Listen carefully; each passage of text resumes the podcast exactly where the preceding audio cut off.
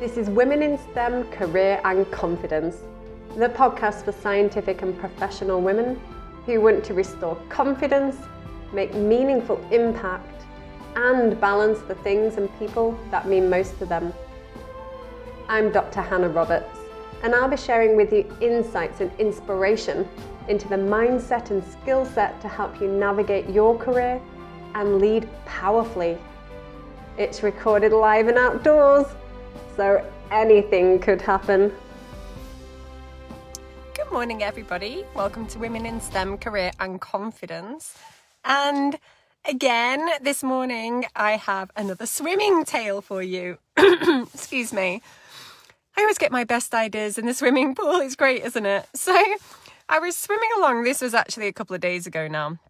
See, I'm still ruminating about it. I was swimming along and there's a lady that absolutely infuriates me. She swims breaststroke. Fair play to her. It's not head up breaststroke. So she swims breaststroke. Um, and she doesn't get in at the specified time. Uh, note my rule maker here. She gets in whenever she likes. She goes over session times, even though she's probably not paid for it. Um, that's beside the point. You can hear all of my judgment in the way that I'm speaking right now. I'm just um, letting it loose for you. And I'm a decent swimmer. And when I go, I swim proper swimming sets. Like um, this morning, I did 10 100s off 130. It's proper swimming. And what I noticed the other day that she did was she tried to get in and swim basically on top of me. Um, in this sort of um, there's no lane ropes actually where where we swim, so it's quite difficult. But she got in right by the side of me and expected for me to just yield to her swimming because she got in. In the end, she discovered that she couldn't do that, and she moved to the other side of the of the pool. Now, about 15 minutes later, I was in between sets and I was having a drink of water, and I turn around and she's back. She's moved from where she was and come back to where I was. Why would you do that? So he completely frustrated. I was thinking, what is going on here? Why am I getting so worked up about this? And what I discovered that it wasn't the fact that um it wasn't the fact that she was particularly um not noticing the difference between how fast I was swimming or how fast she was swimming. It wasn't about that.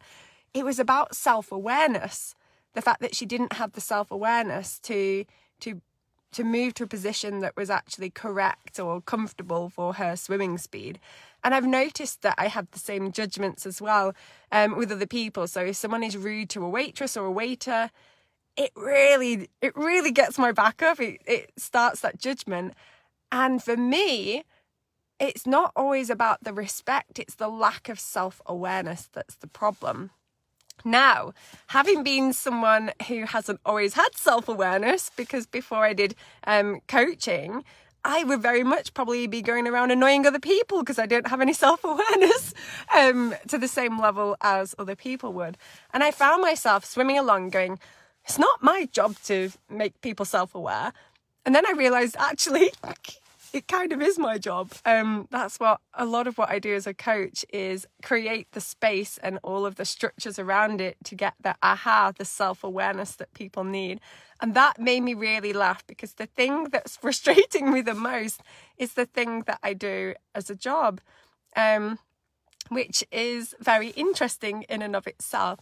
So when I figured that out, when I figured out that at one end of the spectrum, um, I get really frustrated, but I don't say anything to these people. And at the other end of the spectrum, there would be me just saying, Get out of my way. There's somewhere in the middle between those two things that is um, the coaching voice that could come through. One, if it was invited to by the other person, or two, I could invoke that in um, in I guess a position, a middle ground where I'm not silent, but I'm not shouty. I'm kind of co- coaching in the middle, um, in in a positive way.